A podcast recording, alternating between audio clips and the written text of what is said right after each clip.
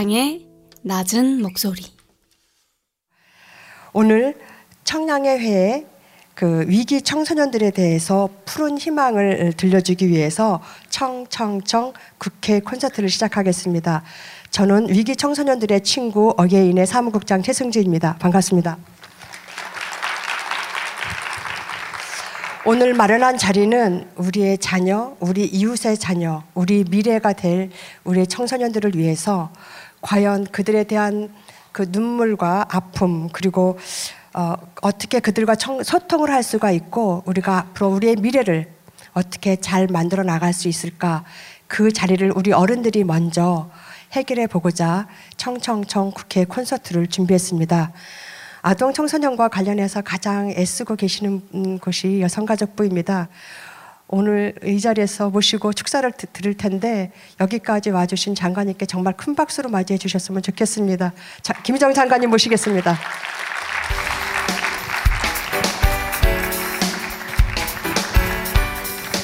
예, 안녕하세요. 방금 소개받은 여성가족부의 김희정입니다. 보통 청소년이 여성가족부 담당인지 잘 모르는 분들이 굉장히 많아요. 그런데 그 영어로 얘기하면 여성가족부가 청소년들 사이에서 굉장히, 그러니까 유명하다기보다는 좀 악명 높은 부처에 더 가까운 것 같습니다. 우스갯소리로 그 청소년들에게 장래희망을 써내라고 그랬더니, 잘 아시다시피 장래희망 중에 요즘 제일 많이 나오는 게 탤런트, 그러니까 연예인 되는 게 굉장히 많고요. 그리고 축구 선수도 굉장히 많이 나옵니다. 예전에는 뭐 선생님, 의사 뭐 그랬던 데랑 시절이 좀 다르는데, 유일하게 공공 영역 중에서 되고자 적는 게 여성가족부 장관을 적어서 된대요. 그래서 아, 그렇게 인기 있는 자리인가 그랬는데, 그게 아니라 여성가족부 장관이 돼서 장애인들을 괴롭히는 이 셧다운제 같은 거 다 폐지하고 인터넷 실컷 게임 같은 거 하고 싶어서 어, 그렇다라고 얘기를 할 정도로 청소년 주무부처임에도 불구하고 사실은 청소년들하고 약간의 정책 때문에 오해도 있고 좀 트러블도 있는 부처이기도 합니다. 하지만 여러분들을 위해서 열심히 노력하고 있다는 말씀을 드리고요. 오늘 이런 좋은 콘서트는 정말 진짜 돈 주고도 못 보는 콘서트인데, 오늘 여기 선택하신 분들은 앞으로 정말 복 받으실 것 같습니다. 개최해 주신 송호창 의원님은 작년에 국회에서 예산결산특별위원회라고 올해 국가 예산을 챙기는 그 담당 특별위원회, 아무나 들어가지도 못해요. 경쟁이 치열한데 그쪽 위원회에 들어가셔서 청소년 예산 늘어나는데 정말 많은 도움을 주셨습니다. 그래서 정부 예산안 편성했던 것보다 훨씬 더 많은 청소년 예산이 배정될 수 있도록 애써주신 당사자신데, 여러분 감사하다고 큰 박수 좀 한번 주실까요? 네. 네. 그래서 제가 저희도 굉장히 신세를 많이 졌고요. 또 방금 저 인사한 이름도 너무 예쁜 진선미예요. 진 하나만 있거나 선 하나만 있거나 미 하나만 있는 게 아니라 진선미를 다 갖추고 계신 의원님이신데, 저희 국회 여성가족위원회를 하시면서 또 정책적으로 굉장히 많은 도움을 주고 계십니다. 그래서 진선미 의원님, 아까 박수 많이 받으셨는데 한 번 더 박수 받으셔야 될 것 같아요. 네. 그래서 두 분께서 이렇게 평소 정책적으로 관심을 덜 받는 분야인 우리 청소년들을 위한 분야에 이렇게 관심을 가져주셔서 주무부처 장관으로서 다시 한번 감사하다는 말씀을 드립니다. 더군다나 제가 말씀을 들어보니까 오늘 토크 콘서트는 오늘 일 회로 끝나지 않고 전국을 순회하면서 한다고 하니 더욱 반가운 일이라고 생각을 합니다. 그래서 힐링도 하시고 이 자리에서 나오는 좋은 정책들이 저희 여성가족부를 위해서 잘 실천될 수 있도록 저도 최선의 노력을 다하도록 하겠습니다. 여러분들이 만들어가는 정책을 함께 해주셨으면 하고 오늘 좋은 자리 되셨으면 합니다. 축하드립니다. 감사합니다.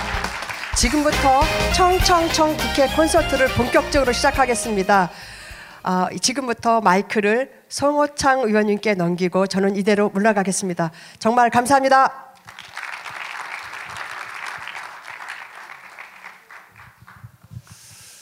예, 반갑습니다. 송호창입니다. 음. 오늘 본격적으로 토크에 들어가기 전에 우리 그 청소년들로 구성된 엠지 밴드의 노래부터 먼저 듣고 시작하도록 하겠습니다. 힘찬 박수로 응원 부탁드리겠습니다. 예.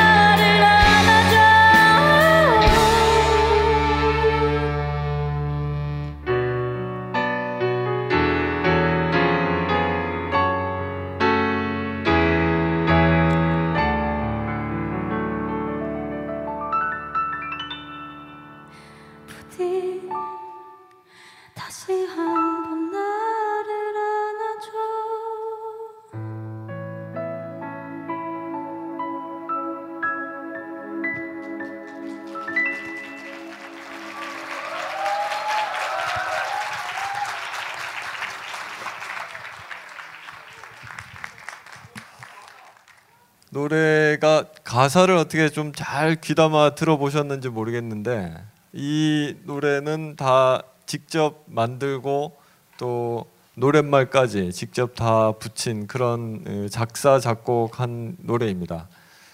어, 부디 꼭 이렇게 한 번만 안아줘라고 하는 게 그게 이 청소년들의 스토리나 예, 삶의 예, 그 과정에서 이렇게 나온 거기 때문에 아마 깊이 깊이 지금부터 이제 우리 얘기를 들으면 이 노랫말의 뜻이 더 이제 깊게 와닿지 않을까 싶고 그렇게 깊게 와닿을 즈음에 더 훌륭한 노래를 더 많이 아마 들을 수 있으실 것 같습니다. 오늘 어, 같이 저하고 어, 또 오늘 이 자리를 같이 할 분들을 한 분씩 좀 소개하도록 하겠습니다.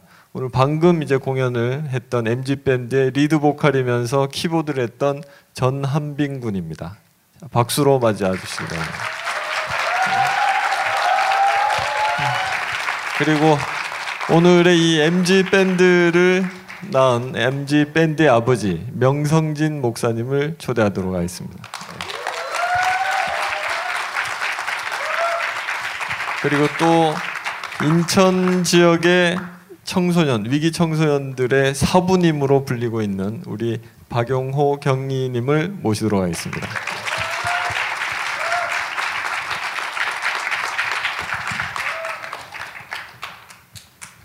자, 앉아주시죠. 예.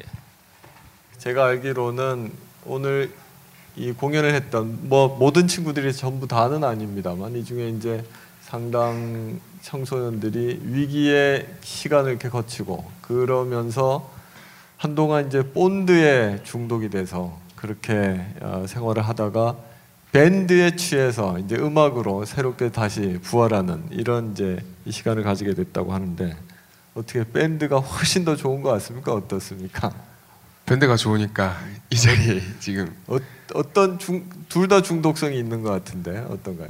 아, 본드도 중독성이 굉장히 심한 게 제가 처음에 본드에 본드를 접한 거는 중학교 이 학년 때 어, 여름이었어요. 음. 근데 그때 어, 어떤 한 친구가 이렇게 봉지를 불고 있었는데 그게 저는 나쁜 건지도 모르고 아, 본드라는 걸 아예 모르고 있는 상태였어요. 음. 근데 그 친구가 저한테 이거 재밌다고 한번 해보라고 해서 처음 접했는데 이게 호기심에 그냥 네, 호기심에 정말 호기심에 그리고 너무 몰라서 그 어떤 그 결과가 펼쳐질지 전혀 모르고 시작했는데 이제 일상생활에서는 전혀 접할 수 없는 그런 즐거움 때문에 예, 좀 현실 도피 삼아서 어, 본드를 더 해서던 것 같아요. 어떤 어떤 식으로 중독이 되게 되나요? 어, 처음에 할 때는 이게 되게 작은 양을 해도 어, 이런 말씀 드려도 될지 모르겠는데 뿅 간다 그러죠. 음. 조금만 해도 이게 뿅 가가지고 어, 되게 많은 환각을 봐요. 음. 근데 그게 이제 시간이 지나고 점점 하면 할수록 그런 어, 담배도 많이 태우면 태울수록 많이 피잖아요. 그런 것처럼 본드도 하면 할수록 더 중독되는 그런 게 줄어 아, 환각을 보는 그런 게 줄어들고 그래서 양도 점점 많아지고 더 시간이 더 오랫동안 하, 할 수밖에 없게 돼요. 많이 하게 좀 심할 때, 심할 때는 하루에 몇 시간 동안 얼마의 양을 이렇게 흡입하게 되나요? 어, 처음에 니스를 한 병을 사두고 했어요, 친구들하고. 그러고 이제 다 끝나고 이제 정신을 차려 보면은 이제 니스가 막 여러 병이 이게 쫙 있고 시간도 뭐 밤 늦게고 이게 시간 개념도 없고 제가 본드에 취했을 때는 무슨 짓을 하는지도 기억도 잘 안 나거든요. 음. 그래가지고 보통 이제 좀 많이 했다는 친구들은 아침에 눈 떠서 학교 간다고 이제 부모님께 거짓말하고 어, 밖에 나가서 본드를 사서 이제 본드를 한번 하기 시작하면은 이제 밤이 너무 늦어서 잘 서로 안 보일 때까지 음, 네. 아침에 모여서 밤, 네, 밤 그냥 진짜 때까지. 하루 종일 하게 되는 것 같아요. 한번 하면 어떻습니까? 명 목사님 주변에서 이렇게 본 친구들이 그 좀 심한 증세나 어, 좀 어느 정도까지 이렇게 간 친구들이 있나요? 그 장애들이 실제로 오게 되는데 언어 장애, 시각 장애들이 와요. 본드를 이렇게 계속, 예, 계속 하게 되면 뇌를 다쳐서 음. 어, 말을 할 때 더듬고 자기는 말을 하고 싶은데 이게 입이 제대로 안 따라주는 거예요. 음. 그리고 가장 빈번하게 드러나는 건 시각장애인데 밤에는 거의 장님 수준이 돼버립니다. 음. 정말 아무것도 안 보일 정도로 어, 그렇게 시력이 밤에는 아무것도 못 보는 그 상태까지 가고요. 음. 운동신경도 망가져가지고 음, 예전에 이제 제가 돌보던 아이 중에 가만히 있으면 잊지 못하고 그냥 어깨가 이렇게 움직여. 어, 그게 저는 이게 안 고쳐질까 했더니 한 사오 개월 정도 계속 운동하고 그리고 열심히 하다 보니까 그 몸은 잘 이게 고쳐지더라고요. 음. 네. 어, 근데 이게 아이큐가 뚝 떨어져 버려서 음. 어, 뭐 육십 대 정도까지 떨어져요. 그러면 아이큐가? 예. 그거는 아직까지 정상적으로 많이 회복되는 모습은 못 본 것 같아요. 한번 거기에 맛을 들이게 되면 세상 사는 다른 거는 다 재미가 없을 것 같은데, 그러면 결국 거기서 헤어나오는 게 거의 불가능해 보이는데 어떻게 밴드를 하면서 어, 이런 생각을 하시게 됐나요? 제가 아이들 만나면서 제가 되게 가장 충격적이고 힘들었던 게 어떤 거냐면 음, 여기 한빈이가 어느 날 이렇게 들어왔는데 얼굴이 지금도 얼굴이 좀 크죠? 근데 얼굴이 제가 얼굴이 근데 제 얼굴보다 훨씬 크게 시뻘겋게 돼 있었어요. 이만큼 부어서. 왜 그랬나 했더니 자기를 때린 거예요. 자기를 때렸는데 이게 너무 얼굴이 커져서 눈으로 볼 수 없을 정도로 그렇게 심각해져 있더라고요. 그거 보면서 오, 정말 가슴이 아팠어요. 자기도 모르게 본드 끊어보려고 싸우는데 본드를 끊게 되니까 심각한 우울증이 온 거예요. 우울증 속에서 자기가 싫어지니까 계속해서 자기를 죽이고 싶어 하고 그러다가 실제로 차에 뛰어들기도 하고 그런 일들이 있었거든요. 그래서 얘 정신병원에도 입원시켜보고 여러 가지 방법을 다 취해봤는데 안 되는 거예요. 그래서 전문가들을 찾아가 봤는데 생각보다 전문가가 없었고 이리저리 고민하다가 연구하다가 결국은 아 중독은 중독으로 끊는다 이 결론이 나온 거죠. 이 아이들이 무언가에 중독됐다면 이것보다 더 강한 중독을 시키면 되겠다. 그래서 일정 기간은 아이들이 이렇게 중독의 요소로부터 멀어지고 그 다음에 또 다른 거 중독시킬 수 있는 게 뭐가 있을까. 그러다가 제가 조금이나마 할 수 있는 것 제가 좀 잘하는 게 음악이 있었어요. 그래서 얘네들한테 이제 음악 가르치기 시작했죠. 근데 처음에 하려고 그러지도 않더라고요. 음. 어, 아무리 밴드가 음악이 중독성이 있다고 하더라도 지금 얘기를 이렇게 들어보면 그 본드의 그 환각 상태에 취해 있는 그런 정도의 중독을 중독마저도 이겨낼 수 있을 정도로 음악이 더 중독성이 있나요? 어떻든가요? 어.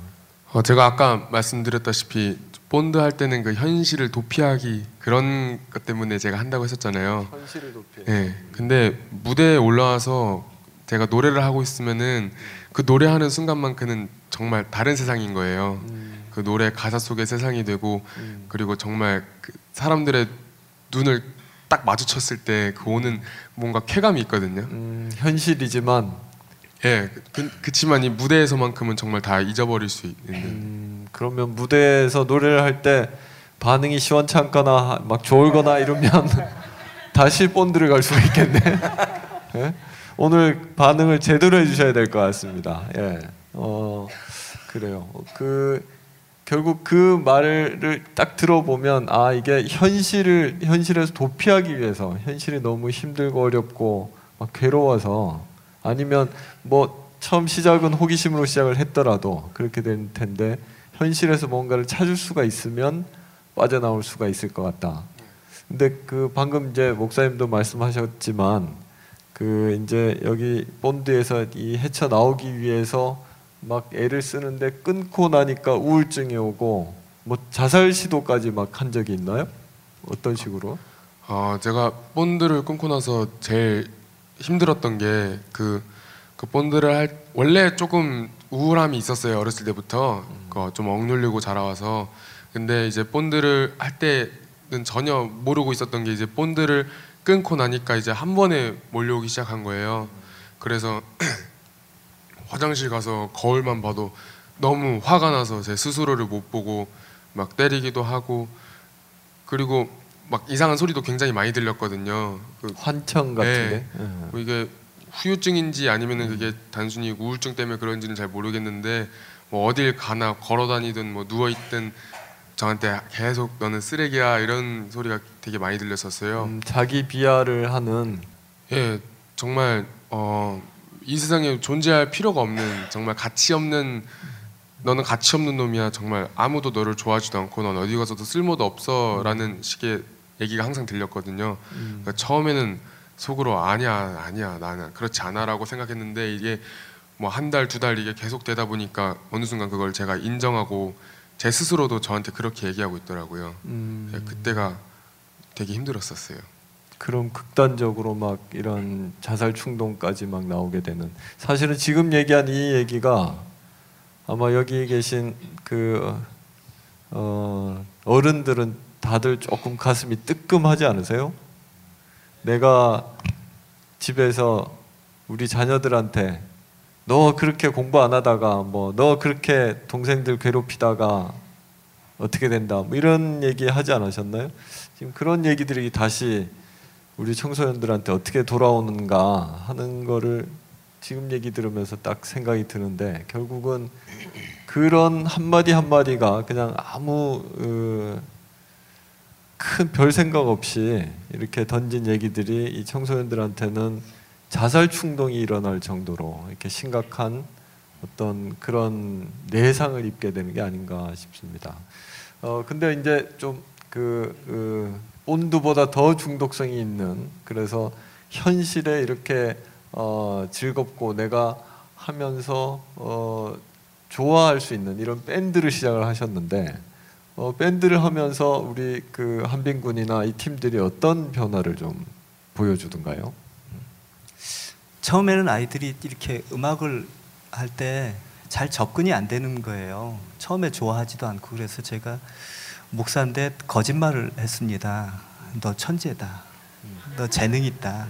너 대단하다. 그래서 무진장하게 쏟아부었습니다. 그리고 한빈이한테는 이렇게 기타 치면서 노래 가르쳐주면서 이 노래 하면 여자애들 다 꼬실 수 있다. 또, 또 그냥 바로 물더라고요. 그래서 가르치기 시작했는데, 아, 저로는 좀 애들 말로 약발이 안 먹히니까 음, 굉장히 이제 유명하신 분, 이태리에서 십오 년 이상을 성악 공부한 제 후배 데리다가 얘네들 재능 있다고 좀 해줘라 해서 그렇게 해서 노래를 시작하게 했어요. 그랬더니 어 형님 정말 재능이 있어요 이런 거. 예, 예. 이제 실제로 재능이 있었어요. 음. 아이들 그렇게 하나하나 가르치기 시작하면서 애들이 조금 조금씩 연습을 갑자기 열심히 하더라고요. 재미가 붙으니까. 음. 그래서 애들한테 본드보다 더 강한 쾌감, 그걸 주고 싶다. 저도 어, 젊었을 날에 공연을 했을 때 그때 느꼈던 쾌감들이 있거든요. 음. 무대 위에 섰을 때 자유들이 있고, 이 아이들이 느꼈으면 좋겠다 해서 애들을 위한 공연을 준비했어요. 음. 그때 아이들이 공연했는데 얘네들이 거의 그냥 미쳤죠. 너무 좋아서 자기들이 하는 것에 노, 놀랍고, 또 친구들이랑 주변 사람들이 많이 왔는데 한 삼, 사 개월 만에 애들의 변한 모습, 음악을 하는 모습을 보고 충격을 받은 거예요. 근데 제가 그때 어, 이 가능성을 봤죠. 아이들이 여기에 중독된다면 아, 변할 수 있겠구나 하는 가능성을. 음. 예, 그 어, 밴드를 통해서 새로운, 그리고 무대에 서서 현실에서도 이렇게 환각 속에서만이 아니라 현실에서도 내가 빛을 발할 수가 있다. 그리고 내가 뭔가 잘할 수가 있고 다른 사람의 마음을 움직일 수가 있고, 어, 그런 것을 느끼는 순간 뭔가 새로운 것을 할 수가 있는 것 같은데, 이렇게 그 어, 해나가는 데서 뭐 한빈구 같은 경우에 쭉 지금 돌아와서 한번 생각을 해보면, 어, 그런 위기에 어려움에 처해 있는 친구들한테, 청소년들한테 정말 가정이나 사회나 학교나 어떤 것이 좀 정말 필요하다고 생각하시나요? 음, 제가 어, 제가 열세 살, 열네 살 가장 이렇게 방황하던 시절, 그때 제 주변 사람들은 저한테 관심을 별로 안 줬어요. 어른들은 되게 항상 구박하기만 하고 너는 왜 그러냐. 저희 초등학교 때는 선생님이 저희 엄마한테 전화해서 한빈이 정신병원 가봐야 될 것 같다고 막 그런 식으로 또 얘기를 했었대요. 주변에서 저를 믿어주는 사람, 기다려주는 사람 아무도 없었어요. 제가 선생님 이제 잘해볼게요 해도 뭐 그래 한번 잘해봐라 라는 식의 대답이었고, 항상 근데 어느 날 어 제가 저희 어머니께서 저를 어떤 교회로 막 억지로 끌고 가셨어요. 나 안 간다고 막 했는데 억지로 끌고 딱 했는데 되게 싸, 싸납게 생긴 사람 한 명 앉아 있는 거예요 앞에. 저희 목사님이거든요 그게.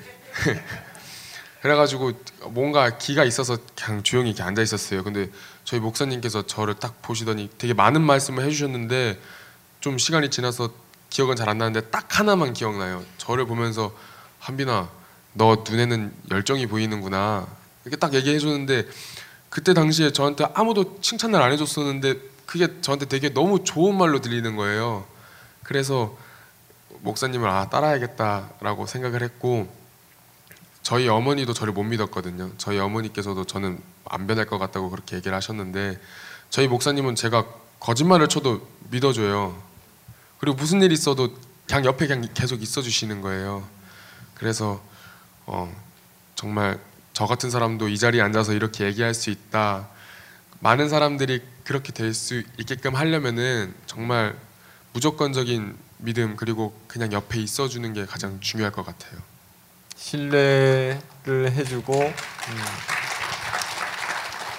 그, 이게 지금 이제 한빈 군이 얘기한 것이 아주 어려운 용어로 전문 용어나 뭐 전문적인 연구 결과를 통해서 나오는 것이 아니라 이제 생활 속에서 삶의 과정에서 나온 정말 아주 우리한테는 소중한 지혜가 될 거라고 생각을 합니다.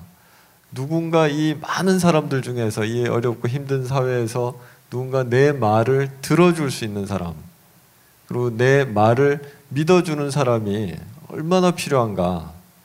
지금 이제 한빈 군 얘기한 것처럼 누군가 자기를 믿어주고 자기 얘기를 들어주고 그렇게 가만히 옆에서 어 옆에 있어 주, 주는 것만 하더라도 어 그것이 그런 사람 단 한 명만 있더라도 어 극복해 나갈 수 있지 않느냐 하는 얘기를 제가 이때까지 이 위기 청소년들을 많은 청소년들을 이렇게 보면서 하나같이 듣는 얘기인 것 같습니다. 어, 그런 그 같이 옆에서 이렇게 손을 내밀어 주는 사람으로 어, 역할을 하시는 분 중에 이제 우리 어, 박용호 경위님이 이 그 역할을 든든하게 이렇게 해주신데 원래 강력계 형사 출신이십니다. 그리고 어, 강력계 형사로 범 저기 그, 그 뭐라 그러죠? 그 검거율, 검거율이 삼 년 연속 강력범들을 이렇게 잡는데 이제 전국적으로 가장 강력한 역할을 하시는 분인데 또 청소년들 옆에서 이렇게 든든하게 청소년들이 믿고 신뢰해주는 그런 역할을 해주시는데 지금 인천 지역에서는 그 청소년들한테 그 어, 사부님이라고 그렇게 불린다고 얘기를 합니다. 어떤 사부님이신가요? 예, 그 제가 지금 인천 경찰청 어, 상무관에서 우리 아이들을 좀 유도를 지도를 하고 있습니다. 아, 그 학생들한테서 아, 이렇게 사부님, 사부님 이렇게 얘기를 이제 듣는 음, 얘기인데요. 몇 명이나 유도를 같이 하고 있어요? 처음 그 두 명으로 시작했다가 열여덟 명까지 늘었습니다. 아, 그럼 시작이 언제 시작을 하신 거죠? 작년 사월 말인가요? 아. 하여간 좀 됐습니다. 음, 어떻든가요? 지금 유도를 좀 해, 하면서 아이들이 밴드를 하면서 이렇게 변하는 친구들은 무대 위에 서서 그 감동을 느끼는 건데 예. 유도를 하면서 감동을 그렇게 느낄 것 같지는 않은데. 아 그렇죠. 예. 그 제가 또 요즘은 단 하루만 빠져도 막 다 잘라버리거든요. 음. 자, 근데 유도는 뭐냐? 다른 운동에 비해서 잡아야만이 서로 잡아야만이 운동이 돼요. 그리고 서로 교감할 수 있는 가장 운동 그 좋은 운동 중에 유도가 어, 좀 좋지 않을까 이렇게 생각을 해서 음. 그때 그 학교 거의 다 뭐 일진 짱들 아파트에서 떨어져 자살한다고 했던 그런 학생들 끌어다가 이제 어떻게 이제 운동을 시켰는데 하면서 반드시 아까도 얘기했지만 넌 반드시 해낼 수 있다. 그리고 너의 가, 그 사람의 그 학생에 대한 그 가치. 내가 봤을 때는 사부님이 널 봤을 때는 세상에 너보다 더한 가치는 없는 것 같다. 넌 해낼 수 있어. 해낼 수 있어. 반드시. 그러니까 아이들이 거기서 동감을 하는 것 같더라고요. 운동을 통해서 그러니까 운동을 하면서 한편으로는 그 뭐 본드를 하거나 다른 걸 잊을 수가 있을 것 같고, 예, 예. 그 다음에 그것을 통해서 나도 뭔가 운동을 통해서 할 수 있는 게 있다 예, 예. 하는 거를 발견하게 되는 건가요? 예, 예. 그 우리 학생들이 그 인천 경찰청 그 상무관에 들어온 학생들이 유도 학문에 들어온 학생들이 굉장히 자긍심을 갖고 있습니다. 아무나 못 들어오잖아요. 경찰들이 경찰들 무도하는 그 무도장에 일반인들은 그 출입이 안 됩니다. 그래서 아이들이 와서 운동 운동을 하는데 어, 아이들한테 묻습니다. 여기 왜 오냐? 그러면 첫 번째 나는 반드시 나를 이길 수 있기 위해서 여기 옵니다. 나는 반드시 나를 이길 수 있습니다. 여기 온 게. 두 번째 내가 매트 위에서 흘린 땀만큼 난 반드시 성공한다. 그런 철저한 그러니까 신념으로 아주 바꿔줬습니다. 그 아이들한테 그게 커다랗게 작용이 되고 그다음에 우리가 생각하는 그 목적이 뭐냐. 나를 위한다. 첫 번째. 그 두 번째 우리 가족을 위한다. 세 번째 나라를 위한다. 이 세 가지 목적 갖고 우리 열심히 일하자. 운동하자.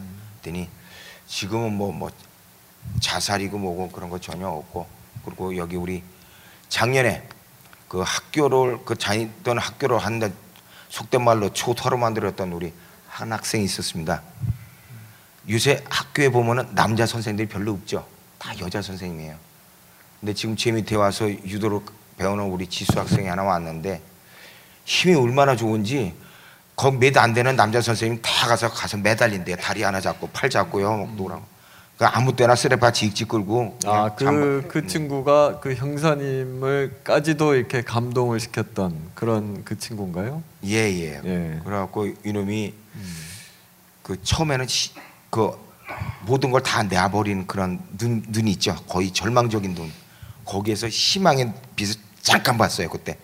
그때 봤을 때. 그러면 사부님 저 해도 됩니까? 저 앞으로 희망이 있습니까? 라고 했을 때 희망이 있어. 한번 도전해봐라. 앞으로 경, 꿈이 경찰 형사반장이 돼요. 제 뒤로 있겠답니다. 우리 지수야 한번 일어나봐라. 여기 같이 왔나요? 어디에 있나? 어. 어떻게 저 뒤로 한번 봐주실래요? 예. 아, 맞습니다. 그 저기 하간 뭐 저놈이 추석 때 있죠. 음. 추석 때 이제 추석날 아침에 이렇게 이제 그 제 차를 지내려고 그러는데 전화가 왔어요. 사부님 그래서 어 지수야 너 왜 전화했냐 했더니 오늘 운동 안 해요 그러더라고. 그래서 너 어디야 그랬더니 상무관이래. 그래서 야 인마 넌 조상도 없냐 자식아.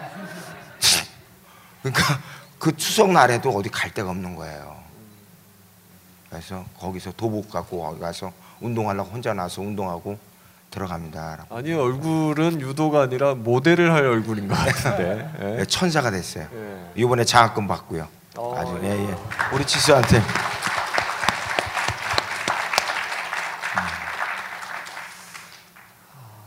예, 그 음악을 통해서 밴드를 통해서도 어, 자기 스스로 내가 뭔가를 할 수 있다 하는 것을 느끼고 또 운동을 통해서도 또 뭔가를 할 수 있다는 그런 자신감을 갖도록 하는 것이 이 위기에 처한 청소년들에게는 가장 필요하고 또 가장 강력한 이 강력하게 다시 일어날 수 있는 힘이 되는 것이 아닌가 싶습니다.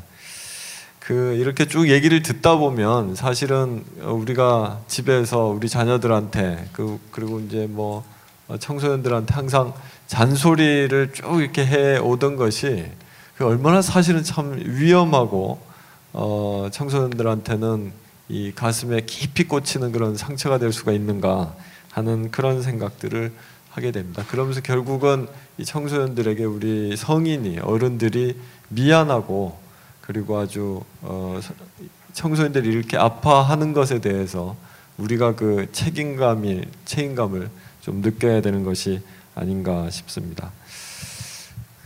반성하는 그런 시간이 좀 필요한 것 같은데요. 좀 이 마무리를 하면서 한번 어 한빈 군부터 이런 걸 한번 좀 이제 어른들이 아니면 우리 사회가 학교가 이런 걸 좀 바꿨으면 좋겠다 하는 게 있으면은 어떤 게 있을까요? 어 요즘 어, 아이들이 어른들을 볼 때 어떻게 느낄까라는 생각을 해봤어요. 아이들 얘기도 많이 들었고 그리고 아직도 어, 제 눈에 보이는 몇몇 어른들 이렇게 봤을 때, 선생님들 이렇게 봤을 때 어, 뭔가 아이들을 좀 재촉하는 그런 느낌이 들었어요. 이 아이가 한 번에 안 바뀌면은 안 된다라는 그런 식의 말과 어, 아이들의 그 눈빛을 보내면서 뭔가 재촉하는 그런 느낌. 어, 갓난아이가 처음에 걸음마를 뗐다고 해서 앞으로 영원히 안 넘어지고 걷는 건 아니잖아요. 그럴 때 그 아이한테, 그 아이가 넘어지는 건 정말 당연한 건데 그거를 막 왜 그랬어? 라고 하는 것보단 그냥 어, 넘어지도 이쁘고 걸어도 이쁘고 이렇게 계속 이쁘게 옆에서 아이들을 이렇게 봐줄 수 있는 그런 눈이 필요하다고 생각해요. 음, 말을 참 잘하지 않습니까? 네? 말을 참. 그리고 그 한빈 군을 제가 몇 차례 이렇게 보고 무대 위에서도 이렇게 두 번 이렇게 같이 보고 있는데 참 지혜롭다는 생각이 들어요.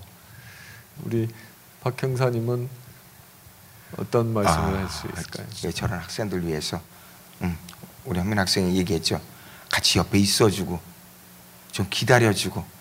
너무 최근에요 바빠요. 빨리 얘기 들으려 하고 조금만 좀 참아주시고 멀리 조금 가, 관심 가져주시면은 아마 우리 아이들 멋진 모습으로 아마 일어날 겁니다. 예. 음. 그래서 지금 그 강력계 형사, 그 이름을 유명하게 날리던 강력계 형사에서 지금은 청소년 담당으로 해서 지금 피에로 복장을 하고 사진에도 나오고 있습니다만 피에로 복장을 하고 학교 어, 학교에서 수많은 이제 강연을 하면서 청소년들을 교화하고 또 안전하게 또 어, 지켜주는 그런 역할을 하고 계십니다. 우리 목사님은 우리 어떤 게 좀 더 필요하다고 생각하십니까? 음, 사람들이 착각하는 것 중에 하나가 아이들이 스스로 선택해서 그 길을 갔다고 얘기를 해요. 그런데 실제로 아이들이 정말 그걸 선택할 수 있을까요? 그러니까 아이들이 선택할 수 없는 상황 속에서 그 아, 자리까지 내몰립니다. 어떤 아이가 저한테 울부짖으면서 나 그런 아버지 앞에서 아버지한테 태어나고 싶지 않았어요. 나도 제대로 된 집에서 살고 싶다고. 나도 엄마 보고 싶다고. 그러면서 술 먹고 엉엉 우는데 제 가슴이 되게 무너졌습니다. 많은 아이들이 비행으로 들어가는 과정들이 비행으로 들어가는 과정들이 호기심 예 그런 거 있습니다. 근데 그 아이들의 대부분이 수많은 상처 속에 살고 그 상처들을 어떻게 다뤄야 되는지 사실은 몰라요. 그것 속에서 이렇게 몸부림치며 움직이다 보니 어느덧 한 걸음 두 걸음 그리고 괴물로 변해져 있어요. 근데 그걸 사람들은 이 아이들이 스스로 선택한 길이라고 생각해요. 그리고 이 아이들이 범죄로 들어서게 되면 그 범죄, 이 아이들을 격리시키지 않으면 내가 또 다른 피해자가 될 것이다 라는 확신을 가지고 그 아이들을 보다 보니까 그 아이들에 대한 개념을 정말 뒤에다 숨겨두고 싶고 우리 사회에서 없앴으면 하거든요. 근데 그게 아니라 이 아이들이 여태까지 자기가 선택할 수 없는 상황 속에서 지금에 이르렀다면 전 이 사회가 한 번 더 이 아이들에게 기회를 줘야 된다고 생각합니다. 한빈이 사실상 학교에 이제 부모님들이 그 징계위원회에 안 가서 제가 대신 갑니다. 갔을 때 담임선생님이 악의 축이라는 용어를 썼어요. 악의 축이었습니다. 근데 이 악의 축이 지금은 악의 축으로 보이나요? 이 아이에게 누군가가 다시 한번 기회를 주고 이 아이가 다시 일어설 수 있도록 누군가가 손을 붙잡아주고 그게 사회 전체가 그렇게 할 수 있는 분위기가 된다면 더 많은 아이들이 한빈이처럼 될 거라고 믿습니다. 아이들에게 다시 한번 기회를 줄 수 있는 이 사회, 특히나 어른들이 되었으면 좋겠어요. 아이들 그냥 격리시키고 뭐라 그러려는 생각보다는 기다려주고 손잡아주고 함께 걸어주기만 해도 아이들은 시간을 통해서 자라나고 원래 모습으로 돌아옵니다. 다시 한번 기회를 줄 수 있는, 다시 한번 기회를 줄 수 있는 세상이 됐으면 좋겠어요. 예, 어, 방금 이제 말씀하신 것처럼 그 우리 사회가 이 경쟁이 각박해지다 보니까 이건 뭐 청소년들만의 문제가 아니라 우리 성인들, 청년들, 성인들까지도 다 이제 해당되는 문제인 것 같습니다. 항상 사회가 조금 더 살기 좋은, 성장하는 그런 사회가 되기 위해서는 한 번 실수했다고 해서, 한 번 실패했다고 해서 다시 일어나지 못하는, 기회를 주지 않는 그런 사회야말로 어, 우리 청소년뿐만 아니라 모든 사람들이 살아가기에 너무나 힘든 그런 사회가 될 것이고, 그렇게 하는 데에서 어, 또 저 역시도 국회에서 어, 중요한, 거기에 합당한 역할을 다른 의원들과 함께 좀 할 수 있도록 노력을 하도록 하겠습니다. 이렇게 다시 기회를 줘야 된다 하는 그런 뜻에서 아까 우리 이 행사를 같이 공동 주관하고 있는 어, 어게인, 어게인이란 이름도 바로 그런 뜻에서 나온 이름입니다. 아마 어, 저희들이 위에서 이렇게 저희들끼리 이렇게 얘기를 했는데 아마 이 같이 한번 질문도 하고 같이 얘기를 해보고 싶은 이야기들이 있을 텐데, 바로 한번 그 누구 여기 계신 분들 중에 누구에게 질문하실 분 있으면 질문을 바로 해주시면 좋겠습니다. 아, 아 되나요? 반갑습니다. 저는 과천에서 왔고요. 우리 한빈 군이 아까 얘기했던 어, 뭐가 가장 하고 싶냐고 했더니 사람들의 마음을 움직이고 싶다고 하셨잖아요. 성공하신 것 같습니다. 마음이 많이 움직여졌습니다. 저는 질문을 드릴 거가 우리 목사님께 질문 드리도록 하겠습니다. 너무나 어려운 일을 저희들을 다 대표해서 이렇게 감당해 주신 점에 대해서 진심으로 감사를 드리고요. 어, 또 저희가 또 사회적으로도 또 우리 목사님께서 하시는 일을 뒷받침할 수 있는 일이 있다면, 또 저희들에게 또 마지막으로 또 당부해 주시고 싶으신 말씀이 있다면 한마디 듣고 오늘 저, 예, 저 그 부분을 질문 드리고 싶습니다. 그 제가 되게 얼마 전에 가슴이 아픈 게 있는데, 아, 제가 어떤 한 뭐 신문사와 인터뷰하는 과정에서 우리 애들 이야기가 나오고 우리 애들 사진이 이제 거기에 실렸어요. 이전에도 몇 번 실린 적이 있는데 어, 그 밑에 댓글들을 보면서 제가 너무 가슴이 아파서 우리 아이들이 이 댓글 안 봤으면 좋겠다 이런 마음이었어요. 너무 참혹하게 말을 함부로 하더라고요. 제가 가장 가슴이 아팠던 것, 그 한빈이가 그 얘기예요. 자기는 욕먹을 준비 다 돼 있대요. 그리고 앞으로도 계속 욕하면 아, 욕을 먹고 살 거래요. 얘가 사실은 수술을 여러 번 해서 그 다리 상태로는 군대를 가기 힘들거든요. 근데 이제 자기는 군대를 꼭 가겠대요. 너 금방 다시 돌아올 거야. 그래도 가겠대요. 그 이유가 뭐냐 하면 지금도 욕먹을 거 많은데 그것까지 또 욕먹는 건 좀 힘들 것 같다 그러면서 가겠다는 거예요. 이제 이게 세상이 바라보는 거거든요. 근데 저는 이 아이들을 향해서 이 아이들이 정말 쓰레기가 아니라 이 세상의 자원임을 가지고 있는 그 시각을 봤으면 좋겠어요. 아이들이 변화되면 자원이 될 수 있거든요. 한 아이를 갖다가 격리시켜서 그 아이 안에 쌓이는 분노와 그 고통들이 쌓여서 더 큰 핵폭탄으로 변합니다. 그 아이의 마음속에 있는 그 분노들을 잘 녹이면 그 아이들이 이 세상을 바꾸는 정말 놀라운 아이들이 될 수 있어요. 이 아이들은 에너지가 많거든요. 남들보다 더 튀게 행동하고 더 사람들을 괴롭히고 못살게 굴었다면 그 안에 에너지가 그만큼 많은 거예요.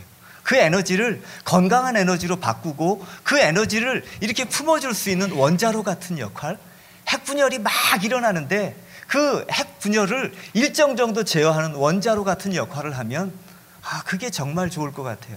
이 세상의 모든 사람들이 이 아이들을 향한 생각과 시선만 바꿔줬으면 좋겠습니다.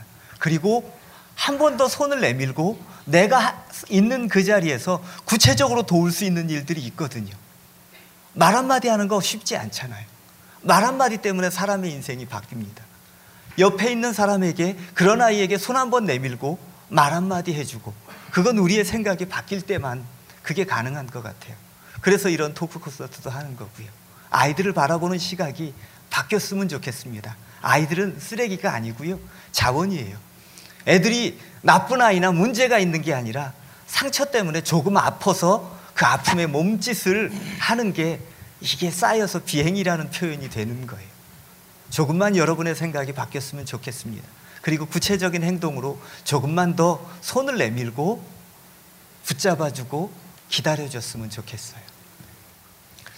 예, 뭐 질문하신 것도 그렇고 어, 오늘 여기서 나오는 얘기를, 그 당사자인 청소년 얘기를 들어도 그렇고, 문제는 청소년들에게 있는 게 아니라 우리 사회에 있고 또 어른들에게 있다는 게 분명한 것 같습니다. 어, 사실은 위기 청소년 이렇게 얘기를 하면 학교 바깥에서, 학교에서 어, 보호받지 못하는 청소년들 이렇게 생각이 쉬운데, 사실 학교 안에 있는 모든 청소년들이 다 위기 청소년입니다. 아, 이 위기에 처해 있는 청소년들인데 이것이 언제 분출하고 터져나올지를 모르는 거죠. 학생들한테 설문조사를 하고 이렇게 이 그 여가부나 교육부에서 조사를 이렇게 해보면 어, 정부에서 또는 학교에서 학부모들이 학생들한테 뭘 어떻게 좀 교육하고 어떤 프로그램을 더 만들어줬으면 좋겠느냐 이런 질문을 하면 제일 많은 답이 나오는 게 뭐냐면 우리 가르치려고 하지 말고 우리 부모님 좀 가르쳐주세요 이렇게 얘기를 해요. 우리 학부모를 위한 교육 프로그램 좀 만들어주세요 그렇게 얘기를 합니다. 무슨 말이냐면 시대가 이만큼 앞서갔고 그리고 인터넷 시대, 인터넷이 뭐 아주 일반화돼가지고 학생들은 모르는 게 없이 모든 걸 다 알고 있고 훨씬 앞서 나오고 있는데 부모님들은 한참 전 자기가 중학교 고등학교 때 공부할 때 그 시절을 생각하고 십 년, 이십 년, 삼십 년 전의 기준으로 아이들한테 얘기를 한다는 겁니다. 가르치고. 그게 전혀 가르치는 게 안 되죠. 그 학생들이 보기에 듣기에 얼마나 답답하겠습니까? 난 이미 어, 초등학교 때 다 뗀 얘기를 지금 계속 고등학교가 돼 있는 지금 시점에서 계속 한다는 겁니다. 어, 그런 상황입니다. 지금 그런 상황이기 때문에 오늘 이 자리에서 결국 우리가 가지고 가는 것도 청소년들에게 뭘 해줘야 되겠다 하는 것이 아니라 우리가 이제 앞으로 잔소리 좀 하지 말고 뭘 하지 말아야 되겠다 하는 이런 거를 좀 가져가야 되는 게 아닌가 싶습니다. 또 다른 어, 질문이나 또 하실 분 있으신가요? 예. 지금 오늘 그 감독님께 잘 봤는데요. 앞으로 이게 단일성으로 끝날 것인지 아니면은 지속적으로 계속 뭐 다른 지역에 가서도 이런 콘서트를 계속 하실 건지 앞으로 어떻게 계획이 계신지 그 말씀을 한번 듣고 싶습니다.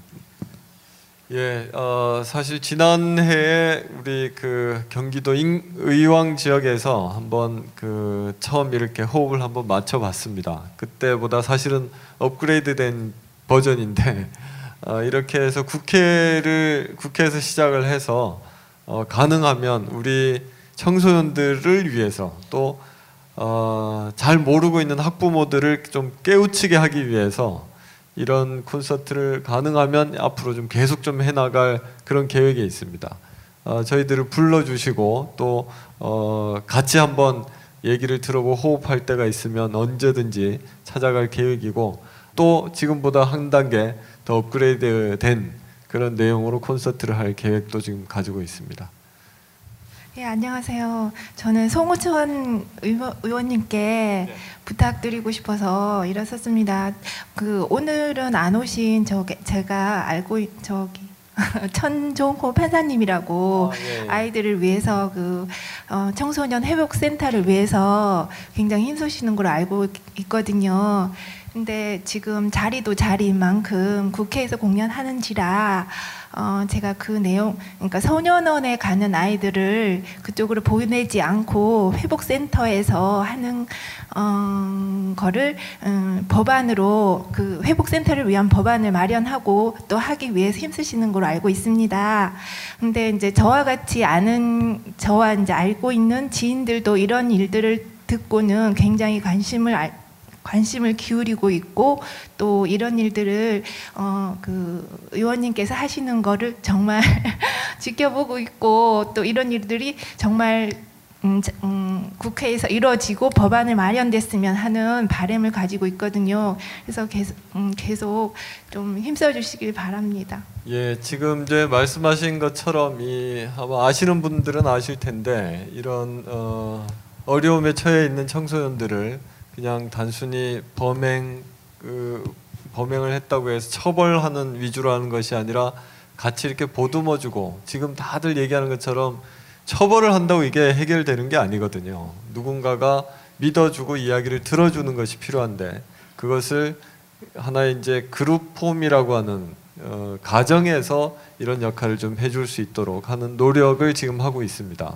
그래서 어, 소년전담 재판을 하고 계시는 그 부산지방법원의 천종호 판사에서 이제 발의를 하고 제안을 주셔서 제가 지금 아동복지법 개정안을 지금 국회에 발의를 해놓은 상태고 그 개정안의 내용이 그런 그룹홈을 정부가 지원을 할 수 있도록 그래서 그런 청소년들이 좀 더 많은 가정에서 어 좀 안전하게 보호받을 수 있도록 하는 그런 이제 법안 내용인데, 지금 현재 어 그 보건복지 이 해당 상임위원회에 상정돼 있는 상태이고, 어 그리고 또 이런 법안이 통과가 되게 하도록 하기 위해서 많은 의원들이 좀 참여하게 할, 해서 오늘 이 법사위의 위원장인 그 이상민 의원하고 여가위의 진선미 의원하고 또 복지부에 있는 많은 다른 의원들에게 지금 이제 설득을 하고 같이 하자고 참여를 이제 요청하고 있는 상태에 있습니다.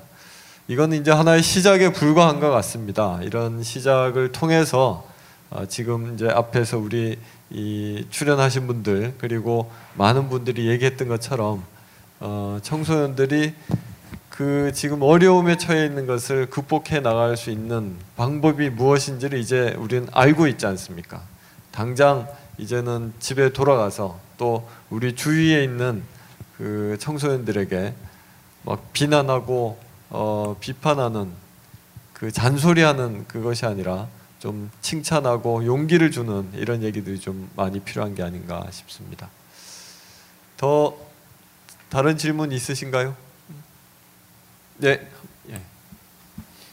아, 의원님과 학생들께 제가 어, 부탁 말씀과 또 하나는 좀 어, 문의할 사항이 있는데요.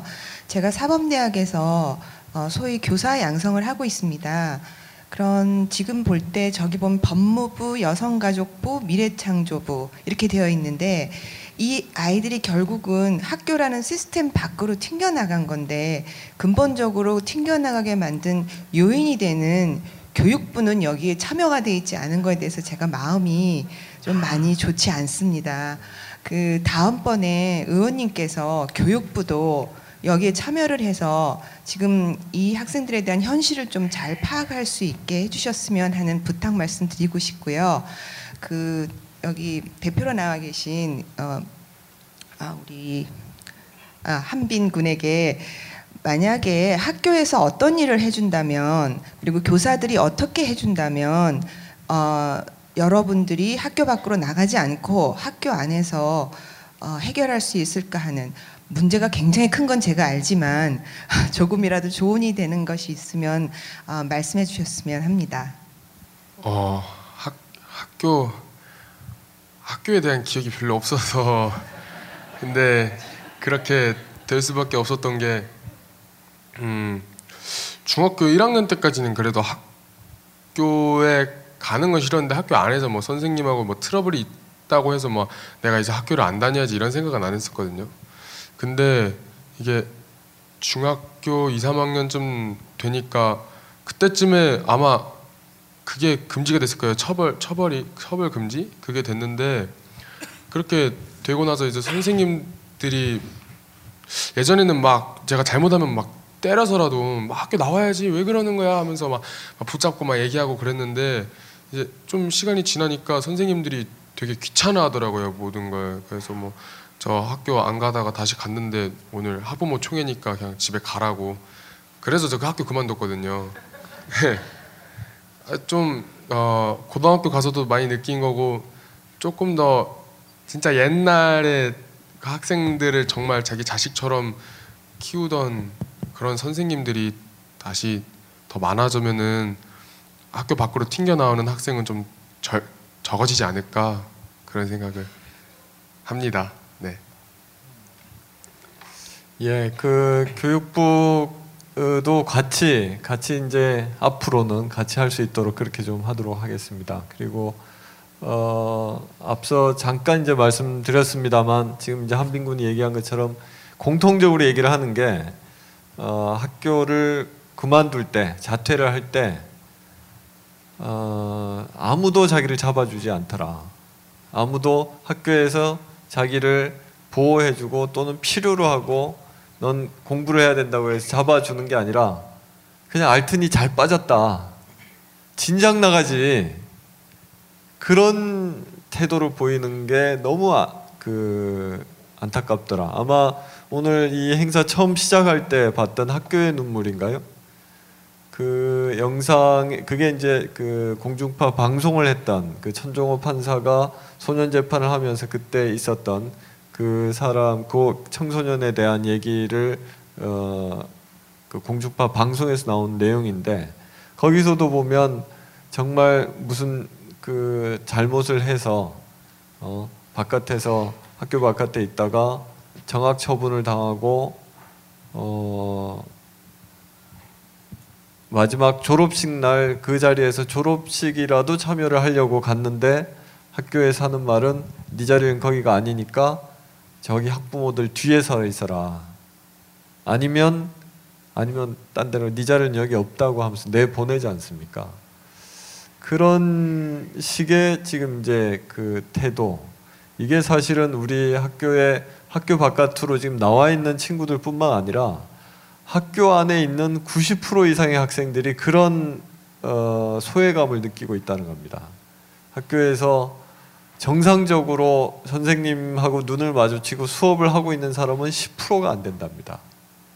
대부분은 엎드려 잠을 자거나 아니면 친구들하고 수업 시간에 어, 딴짓을 하거나 돌아다니거나, 그리고 그렇게 하더라도 선생님이 이제 제대로 수업 안으로 들어오게 하도록 하는 것이 아니라 그냥 그 한 십 퍼센트 되는 그 학생들에게 수업을 하는 것을 방해만 하지 않으면 된다 하는 식의 이런 태도. 물론 이것을 어, 교사들 탓, 교사들에게만 그 책임을 다 돌릴 수는 없죠. 이거는 단순히 어떤 학교 구성원 모두의 어떤 문제이기도 하지만 더 궁극적으로는 우리 이 교육 제도의 문제, 대학 입시 제도의 문제, 이게 또 계속 바뀌는 문제, 뭐 사교육을 받지 않으면 안 되는 문제, 이런 여러 가지 문제들이 복합적으로 다 어, 얽혀 있는 문제입니다만, 아무튼 그것이 지금 현실이라고 하는 거고, 그런 현실을 지금 우리가 어떻게든 지금 하나씩 하나씩 그 해법을 찾아야 된다 하는 것은 좀 분명한 게 아닌가 싶습니다. 마지막으로 한, 한 분 정도 얘기 좀 듣고 예 마무리를 하도록 하겠습니다. 저는 감사의 말씀 좀 드리고요, 또 부탁 말씀 드리고 싶습니다. 사실 아까 목사님께서 이런 비행 청소년들 이런 문제들을 사람들이 많이 외면하고 싶어하고 뒤로 감추고 싶어하고 한다고 하셨는데 제 마음을 들킨 것 같아서 참 부끄러웠습니다. 이제 청소년 중학교 이 학년 딸 아이를 키우는 엄마인데요. 사실은 어, 부모 입장에서 안 보여주고 싶고 접하지 않았으면 좋겠고 하는 이제 그런 마음들이 이제 다른 모든 부모님들께서도 그런 마음들을 갖고 있으시, 있으시리라 생각합니다. 그리고 저희가 하지 못하는 일들 대신 해주셔서 감사드립니다. 그리고 부탁드리고 싶은 말씀은 어, 저는 여기에 굉장히 우연하게 왔습니다.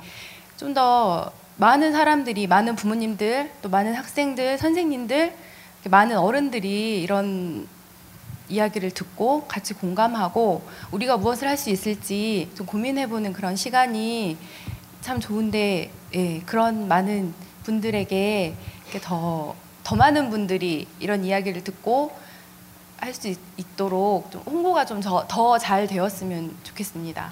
그리고 어, 학생들하고 아이들하고 가장 많이 접하는 선생님들, 교사들을 대상, 교사들 무슨 연수 같은 거 할 때 뭐 이런 시간을 가지는 것도 좋지 않을까 하는 생각도 듭니다. 정말 감사합니다, 목사님. 음, 예, 고맙습니다. 어, 저희 참 제가 조금만 더 이렇게 저희들이 더 열심히 좀 알리고 저희나 저나 이제 진선미 의원이나 이상민 의원이 같이 좀 더 열심히 알리고 해서. 어, 더 많은 사람들이 이 좀 공감하고 같이 시간을 좀 보내야 되지 않는가 하는 생각을 합니다. 앞으로는 더 좀 그렇게 하고 어, 여기 계신 분들이 조금 더 이제 동참해주고 힘을 모아주시면 아마도 더 넓게 더 많은 사람들이 공감할 수 있는 그런 어, 자리도 만들 수 있을 게 있지 않을까 싶습니다. 오늘 이 한빈 군도 얘기를 했고 다른 어, 친구들도 얘기를 했지만 어, 많은 청소년들이 한 목소리로 얘기를 하는 것이 우리 얘기를 들어주지 않는다.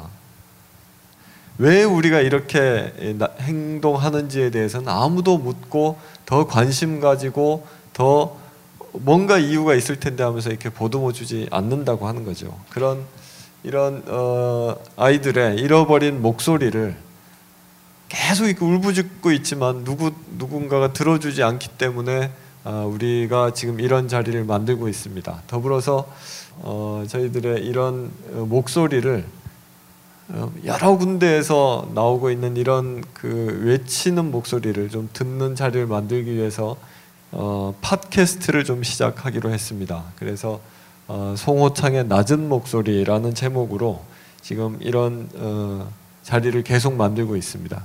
거기에 오늘 이 공연에 참여해준 엠지 밴드 이외에 아까 어, 박용호 형사님하고 같이 온 지수 학생도 있고, 뿐만 아니라 우리 이진우 학생 그리고 김진 학생도 여기 같이 와 있습니다. 아, 이 친구들도 어, 같이 비슷한 고민에 같은 아픔을 같이 하고 있는 사람들이고, 또 그래서 이런 자리에서 함께 치유하고 함께 하려고 하는 그런 시간을 갖도록 하겠습니다. 오늘 이렇게 긴 시간 어, 함께 해주신 모든 분들 그리고 어, 참여해주신 모든 분들께 감사드리고, 마지막으로 우리 진선미 의원에게 오늘 한, 마, 한 말씀 좀 듣고 그러고 마무리를 하도록 하겠습니다. 네, 저는 질문 하나 드리려고요. 마지막 질문자로. 어, 그 아까 어느 분께서 말씀하셨는데, 사실은 오늘 콘서트도 저희들이 할 수 있는, 아마 송호창 의원이 보도자료도 뿌리고 저희도 나름 트윗도 올리고 뭐 여러 가지 역할을 통해서 홍보를 했는데, 이게 잘 알려지지 않는 것이 저는 그만큼 정치와 현실의 왜곡이 있다라는 생각을 합니다. 그래서 아까 말씀하신 것처럼 어, 실제로 삶에서 살아가는 우리 청소년들의 목소리가 잘 전달이 되지 않는다라는 그런 문제점도 어떻게 보면 어, 이게 전달이 서로 잘 안 되는 거죠.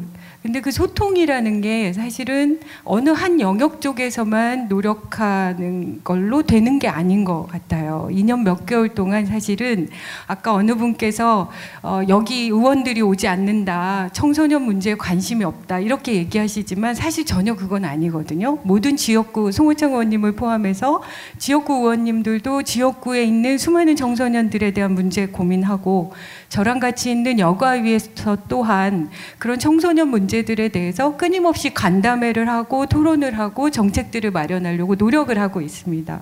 그런데 그런 것들이 전체의 국민들에게 서로가 전달이 잘 안 되는 거죠. 그러니까 제가 그 궁금, 그러니까 질문하고자 했던 거는, 이렇게 청, 우리의 어, 저의 미래인 이런 청소년들의 어려움이나 이런 것들이 정치 쪽에도 연결이 잘 안 되는 이유, 그런 것들에 대한 좀 새로운 아이디어를 우리 청소년들 쪽에서 좀 색다른 아이디어나 이런 것들을 좀 고민해 본 게 있는지, 그리고 그런 것들을 함께 좀 공유하는 그런 영역이 있는지, 저는 목사님께 그러니까 이, 이 문제들을 고민하는 게 사실은 정치라는 게 결국은 어느 영역에만 멈춰있는 문제를 전체로 확대해서 그것에 대한 의견들을 모아서 정책과 입법을 통해서 변화시키는 거라고 생각하거든요.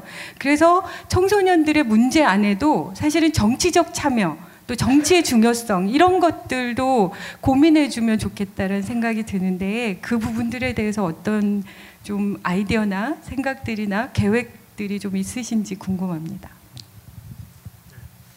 그 얘기 길어지면 어떡하죠?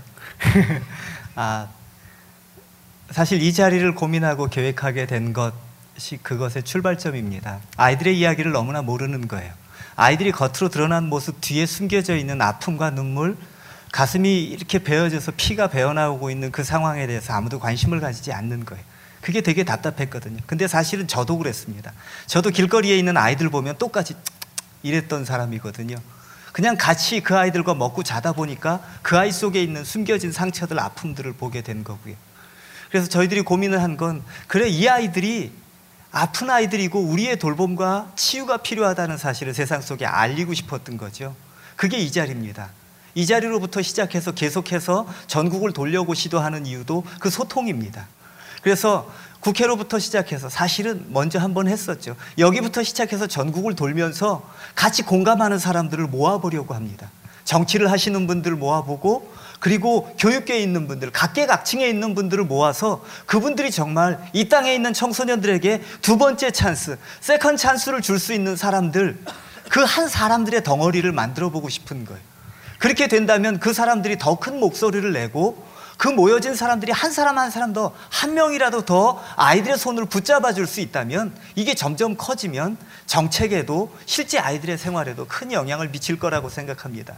그 고민들 속에서 사실상 이 토크 콘서트에 대한 고민들을 가져갔고요. 거기에 송 의원님이 아주 드라이브를 걸어서 함께 해주시고 나아가고 있고요. 이게 굉장히 중요한 자리가 될 것 같습니다. 그래서 좀 진선미 의원님도 많은 관심을 가지고 함께 드라이브를 걸어가시면 좋지 않을까 생각이 됩니다. 우리 박 형사님하고 한빈 군하고 한마디씩 좀 하고 그럼 그런 마무리를 하도록 할까요? 예. 그 이십 한 이십 년 이상 그 범죄 현장에서 수많은 학생들이 가해자로 피해자로 눈물 흘려가면서 수갑차고 보던 걸 다 포기하고 넘어가는 아이들을 많이 봤습니다. 그 아이들 속에서 우리 사회는 아직도 우리 목사님 말씀하셨듯이 폐지와 부활절이라는 게 별로 그 없는 것 같아요. 마련되어 있지 않은 것 같습니다. 자, 우리 경찰은 경찰 나름대로 또 수많은 가장 최 현장에서 그 학생들을 막다뜨렸을 때 거기에서 고민을 했었던 거죠. 이 아이들을 과연 어떻게 케어할 것인가. 이 학생들을 여기서 단지 드러난 범죄만 갖고 드러난 것 갖고 조사받아서 영장 쳐갖고 교도소 갖다 집어넣으면 우리가 할 것이 할 일을 다 한 것인가 라고 하면서 그 학생이 죽음으로 인해 갖고 많은 고민에 빠졌던 거죠. 그래서 그래서 그 자리에서 일탈을 일탈되는 행동을 시작한 거예요. 남들은 저기 가는데 너 왜 맨 뒤에서 맨 그 짓 하고 앉았어? 왜 맨날 그 모양 그 꼴이야? 전 주변에는 아이들 아이들이 있었어요. 그 아이들을 버리고 갈 수가 없었습니다. 그 아이들을 손잡아 주다 보니까 좀 이렇게 음 좀 이 자리까지 왔습니다만은 아직도 우리 경찰에서는 우선 드러나 보이는 거, 반짝반짝 전시 행정, 그리고 바로바로 어 무슨 가시적인 뭐 이렇게 효과 만들어지는 효과, 이거에 어떻게 맞들이다 보니까 실질적으로 이 년 삼 년 어떤 어떤 아이들은 한 십 년 이상씩 걸려요. 그 한 아이들 바, 바로 만들어 놓는데 그러한 그러한 것에 대해서는 전부 다 외면 애써 외면하려 하는 이러한 것은 조금 그런 음지에서 가려져서 일하시는 분들한테도 조금 사랑의 눈길을 주어주셨으면 이런 음지에서 일하시는 많은 경찰들한테도 큰 힘이 될 거라고 생각을 합니다. 여러분 많은 힘 보태주십시오. 네. 감사합니다. 자, 한빈 군도 마지막, 마지막으로 한 말씀. 예. 마지막으로 드리고 싶은 말씀은 어, 과연 이게 내가 좀 손을 뻗는다고 될까? 이렇게 생각하시는 분이 분명히 있다고 생각해요. 근데 저희 목사님이 저한테 말 한마디 한 걸로 제가 이 자리에서 이렇게 얘기하고 있잖아요. 작은 손짓 하나에 사람 하나 바뀔 수 있어요. 감사합니다. 예. 음, 지난해부터 이 위기 청소년들과 함께하면서 제가 들었던 생각은 정말 늪에 빠지고 물에 빠진 아이들을 빨리빨리 건져내야 되겠다 하는 그런 심정으로 지금 이 일을 하고 있습니다. 앞뒤를 가릴 틈도 없고, 그리고 어, 멀리 내다보고 할 여유도 지금 사실은 없는 상태입니다. 정부 통계로 보면 이런 위기 청소년이 어, 백만이 백만 가까이 된다고 합니다. 이게 지금 통계에 나온 숫자만 그렇게 된다고 하는 건데, 아마 통계 잡히지 않은 그런 청소년들을 포함을 시키면 그 숫자가 아마 어마어마할 겁니다. 이 청소년들에게 우리의 미래가 걸려 있습니다. 그렇기 때문에 오늘 이렇게 이 자리를 새로운 출발점으로 해서 앞으로 어 정말 우리 청소년들에게, 그리고 청소년들을 위해서 우리 학부모와 어른들에게 정말 앞으로 새로운 길을 좀 열어나가는 그런 자리를 계속 좀 만들었으면 좋겠습니다. 함께 해주셔서 긴 시간 고맙습니다. 감사합니다.